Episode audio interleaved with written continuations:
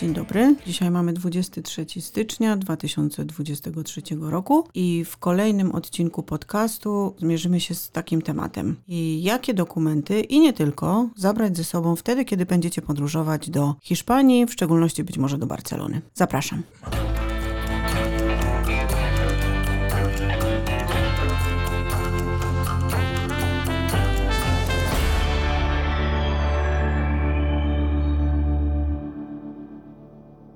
Chciałabym Wam opowiedzieć trochę, co zabrać ze sobą. Przede wszystkim skupimy się na dokumentach. Wtedy, kiedy planujecie, wyjeżdżacie już do Hiszpanii, w szczególności do Barcelony. Dla nas, jako obywateli Polski, potrzebny jest ważny paszport lub dowód osobisty. Natomiast jeżeli będą z Wami podróżować osoby na przykład innej narodowości, szczególnie jeśli macie znajomych, partnerów, którzy podróżują z Wami i nie są obywatelami Unii Europejskiej, to należy sprawdzić, czy przypadkiem oni nie potrzebują na przykład wizy albo jeszcze jakiegoś innego dodatkowego dokumentu, żeby wjechać na terytorium Hiszpanii. Wiem, że w Polsce ostatnio dość dużą popularnością cieszy się aplikacja M Obywatel, której zeskanowany jest nasz dowód osobisty. Zdarzyli się podróżni, którzy posługując się tylko i wyłącznie aplikacją, bez posiadania w ręku dowodu osobistego, próbowali na przykład wsiąść do samolotu. No, niestety nie jest to możliwe. Ciągle dokumentem obowiązującym w trakcie podróży naszej do Hiszpanii jest dowód osobisty lub ważny paszport. Pamiętajcie też a propos paszportu, jak długo jeszcze jest ważny. W wielu krajach to czasami się zmienia, ale zazwyczaj jest tak, że powinien on być ważny na 6 miesięcy do przodu, przed datą przyjazdu do Hiszpanii. Dobrze by też było, gdyby, nie daj Boże, zdarzyło się Wam, że ktoś Wam ukradnie dokumenty albo zgubicie, żeby mieć może ich zdjęcie gdzieś w telefonie albo na przykład sobie skopiować dokumenty podróży.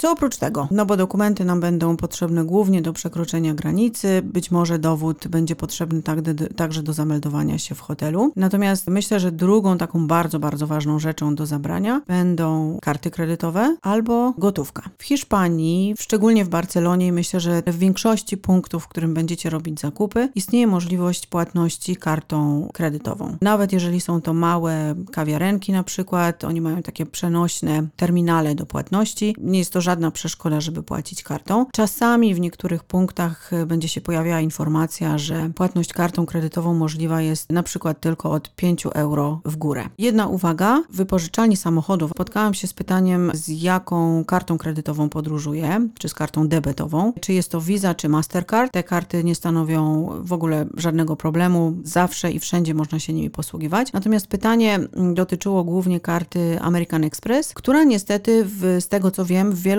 punktach nie jest obsługiwana. Więc jeżeli z jakiegoś powodu posługujecie się taką kartą, no to należy być ostrożnym, bo może się okazać, że w niektórych punktach transakcja tą kartą będzie niemożliwa. Co do gotówki. Wiadomo jest, że pewna grupa ludzi zawsze ma ze sobą jakąś gotówkę. Ja akurat należę do tych, którzy nigdy nie mają gotówki przy sobie. Faktycznie przyznam, że to może się okazać dość użyteczne, żeby mieć przynajmniej jakieś drobne ze sobą. Na przykład może Wam być potrzebna moneta do korzystania z toalety na przykład. Natomiast oczywiście jeśli chodzi o gotówkę, to moja jedyna uwaga tutaj byłaby taka, że kiedy wybieracie się na spacer po mieście, żeby jednak nie mieć przy sobie, a przynajmniej nie w jednym miejscu trzymać całą gotówkę, gdzie się porozkładać, nie trzymać, banknotów razem z telefonem albo tak, żebyście mogli ją łatwo zgubić. To właściwie tyle. Jeśli chodzi o gotówkę, tak sobie myślę, że chyba nie mam żadnych jakichś szczególnych uwag czy wskazówek.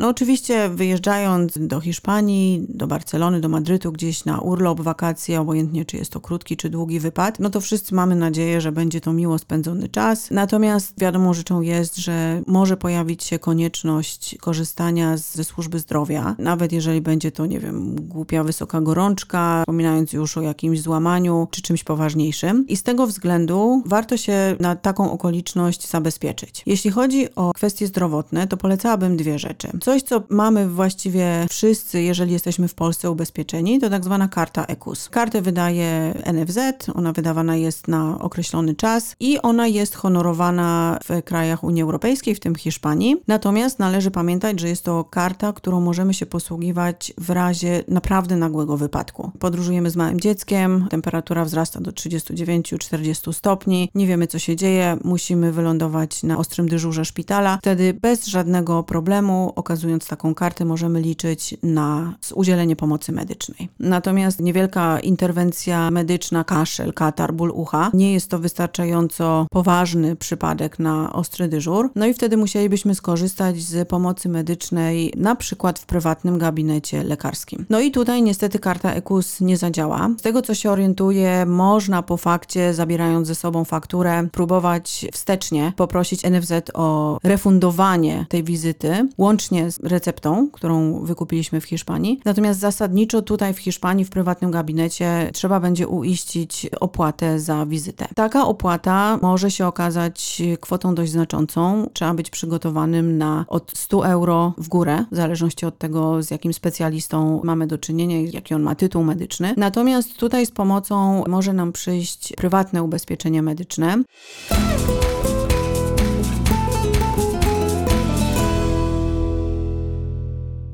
No to tak, mieliśmy dokumenty, mieliśmy karty kredytowe, gotówkę i omówiliśmy sobie kwestię ubezpieczenia. Co jeszcze? Zasadniczo będziemy potrzebowali bilety lotnicze, albo kolejowe, albo bilety autokarowe. W dzisiejszych czasach z pewnością większość z nas ma je dostępne w telefonie, ale ja należę do osób, które lubią mieć ze sobą papier, więc ja oprócz tego miałabym ze sobą jeszcze, nie wiem, czy kartę pokładową, czy numer rezerwacji wydrukowanej, co myślę sobie może okazać się użyteczne w momencie, kiedy nie daj Boże telefon zgubimy albo zostaniemy okradzeni. Jeśli chodzi o nasz pobyt, no to część ludzi będzie mieszkała w hotelu, w pensjonacie, być może ktoś wybiera się na kemping. W każdym z tych miejsc, bardzo użyteczne, może się nam też okazać dokument potwierdzający rezerwację naszego pobytu. Część ludzi na pewno będzie miała taką rezerwację, numer, lokalizację i tak dalej dostępną w telefonie. Można ją też sobie wydrukować. Tu taka moja jedna uwaga, rezerwując przez Booking. Booking pozwala na przełączanie języka i bardzo często te rezerwacje drukują się na przykład w języku polskim. Sama radziłabym, żeby taką rezerwację wydrukować nawet niekoniecznie w języku hiszpańskim, ale przynajmniej w języku angielskim. Jeśli planujesz podróż do Barcelony, to wiesz już, że to jeden z najbardziej obleganych kierunków turystycznych w Europie. Miasto, które zachwycić potrafi absolutnie każdego, a masa zabytków i miejsc do odwiedzenia jest wręcz niewyobrażalna. Co zwiedzić? Co zobaczyć? Jak zaplanować urlop, żeby maksymalnie wykorzystać ten czas? To pytania, które praktycznie codziennie dostaję na moją skrzynkę mailową czy na grupie na Facebooku.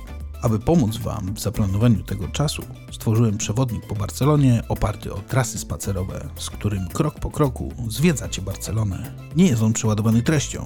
Wszystkie nudne opisy, od których roi się w tradycyjnych przewodnikach, musiały ustąpić miejsca ciekawostkom. A dodatkowe opisy miejsc, gdzie zrobić wspaniałe fotki, uzupełnione są wyzwaniami, które jeszcze bardziej przybliżą Wam dane miejsce. Ale nie samym zwiedzaniem człowiek na urlopie żyje, dlatego do przewodnika macie poradnik zakupowy prezentów, a także podpowiedź, gdzie dobrze i tanio zjeść. Wyposażeni w taką wiedzę macie pewność, że urlop będzie więcej niż udany. Do zobaczenia w Barcelonie. I wróciłabym jeszcze do tematu kwestii zdrowotnych. Czasem otrzymujemy pytania, czy wiemy coś na temat przewożenia czy podróżowania z lekami, jeśli mamy do czynienia z wycieczkowiczami, którzy zażywają leki. Nawet z własnego doświadczenia wiem, że nie ma żadnego problemu nawet na lotnisku, na przejście bramek i kontroli bezpieczeństwa z na przykład syropem, który ma więcej niż 100 ml. Dobrze by było, i wtedy już nie ma żadnych wątpliwości, żeby mieć ze sobą przynajmniej kopię recepty wystawionej przez lekarza, która potwierdza faktycznie, że taki i taki pacjent podróżny potrzebuje konkretnego leku. I też moja uwaga taka, jeśli potrzebujecie leków, ja nigdy nie wrzucam ich do bagażu rejestrowanego, który nie daj Boże czasami może nam się zgubić i polecieć nawet na drugi koniec świata. Zawsze staram się trzymać przynajmniej leki na pierwsze, nie wiem, 3, 4, 5 dni, w zależności od długości pobytu, gdzieś w bagażu podręcznym i tak jak powiedziałam, jeśli jest tylko nawet kopia recepty potwierdzająca, że te leki są nam faktycznie niezbędne, nie ma żadnego problemu przy przekraczaniu granicy. Zabrałabym też ze sobą na pewno numery telefonu do kogoś, kto nam może pomóc, jeśli taka pomoc okazałaby się konieczna w czasie naszego pobytu za granicą. No i tutaj to już będzie bardzo osobista sprawa. Może być tak, że mamy znajomego na przykład w Hiszpanii, niekoniecznie nawet jedziemy do niego, ale osobę, która na terenie Hiszpanii posługuje się językiem hiszpańskim, byłaby nam w stanie pomóc nawet przez telefon, no to oczywiście zapisałabym sobie gdzieś numer takiej osoby, albo jeśli to jest osoba w Polsce, która nam może pomóc, z której możemy zadzwonić. Przy okazji mając ze sobą taki numer, no podróżujemy powiedzmy sobie trochę bezpieczniej, przynajmniej czujemy się trochę bezpieczniej i zaopiekowani. Jeszcze nie tak dawno podróżowaliśmy w dość utrudnionych warunkach w czasie COVID-u i Hiszpania była, zresztą podobnie jak Polska przez pewien czas, była krajem, w którym zdecydowanie sprawdzano i wymagano dokumentów związanych z COVID. Były to albo dokumenty potwierdzające negatywne testy, albo dokumenty potwierdzające, że dana osoba podróżny jest ozdrowieńcem, albo potwierdzenie szczepienia. Na dzień dzisiejszy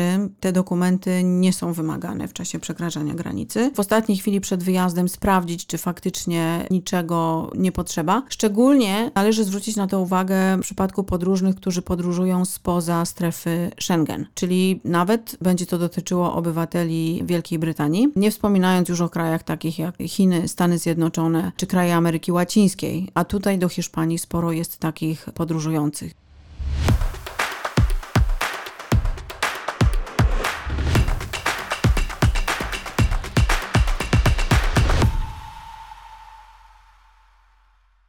Rozwodziłam się trochę na temat dokumentów, na temat dokumentacji medycznej, którą dobrze by było mieć ze sobą, gdyby w razie. Ale w tytule dzisiejszego podcastu mamy też i inne rzeczy. Być może ta lista, którą za chwilę Wam przedstawię, ona będzie oczywista dla większości podróżnych, ale myślę sobie, że może niekoniecznie, bo czasem zapominamy o takich trywialnych, najprostszych rzeczach, które powinniśmy zabrać ze sobą. Wspomniałam już o telefonie. Wiadomo, że w dzisiejszych czasach jest to bardzo, bardzo użyteczne urządzenie. Część z nas pamięta z dzieciństwa, jak jechało się na wakacje, to była wielka mapa, atlas samochodowy w samochodzie. Często trzeba go było obracać, jak nawigator czy inna osoba z tyłu siedząca miała problemy z używaniem papierowej mapy. No w dzisiejszych czasach to nie stanowi już takiego problemu. Mamy telefon, a w nim wiele użytecznych aplikacji. To zdecydowany taki must have, który polecam. Bez względu praktycznie na wiek, czy mamy tutaj podróżnego młodszego, starszego, w średnim czy w starszym wieku. Aparat fotograficzny, powiedziałabym, że tak, chyba że ktoś ma dobry telefon z funkcją fotografowania. Natomiast myślę sobie, że to jest miła pamiątka, żeby być sobie w stanie zrobić zdjęcie, selfiaczka i potem gdzieś mieć na pamiątkę